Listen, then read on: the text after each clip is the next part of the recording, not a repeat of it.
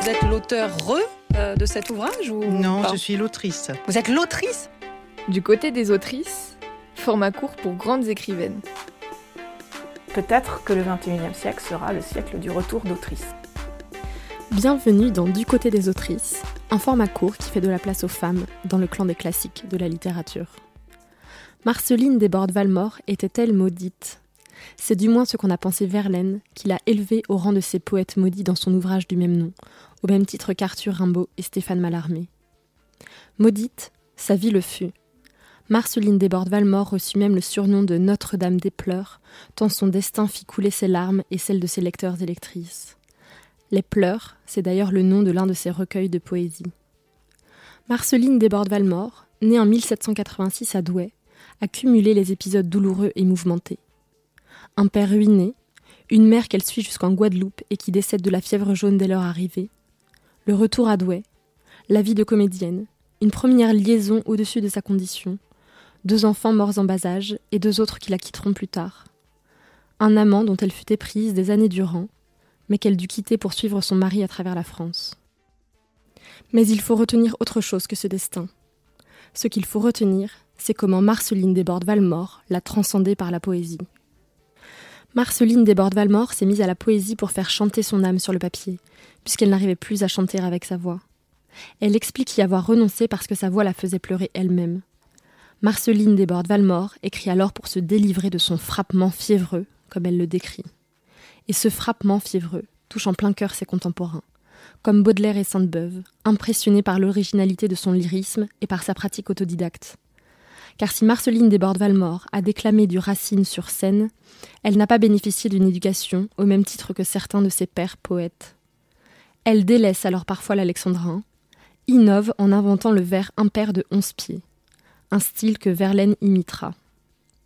Certains renvoient tout de même Marceline Desbordes-Valmore à son sexe, parfois de manière dédaigneuse ou bien d'autres fois, comme pour s'excuser d'apprécier le lyrisme de ses vers, abordant des sujets considérés comme féminins, alors qu'ils sont en réalité universels.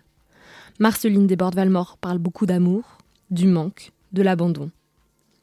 Libre dans son style et dans ses sujets, intime le plus souvent, politique aussi parfois lorsqu'elle évoque la révolte des canuts à Lyon, Marceline Desbordes-Valmore devient quoi qu'il en soit une figure précurseuse du romantisme. Elle use de sa liberté pour inventer à sa façon une manière d'être poétesse, qui sait révéler la musicalité des sentiments. Écoutons justement l'un de ses poèmes où le rythme emporte la lecture. Il s'agit de la danse de nuit, où pour une fois elle décrit une scène joyeuse, où la fête doit l'emporter sur tout, faire valser les corps et les cœurs. Ah, la danse, la danse, qui fait battre le cœur, c'est la vie en cadence, enlacée au bonheur. Accourez, le temps vole, saluez s'il vous plaît, l'orchestre a la parole, et le bal est complet.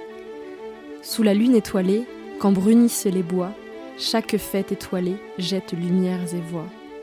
Les fleurs plus embaumées rêvent qu'il fait soleil, et nous, plus animés, nous n'avons pas sommeil. Flammes et musique en tête, enfants, ouvrez les yeux et frappez à la fête vos petits pieds joyeux. Ne renvoyez personne, tout passant dansera, et bouquets ou couronnes, tout danseur choisira. Sous la nuit et ses voiles, que nous illuminons comme un cercle d'étoiles, tournons en cœur, tournons.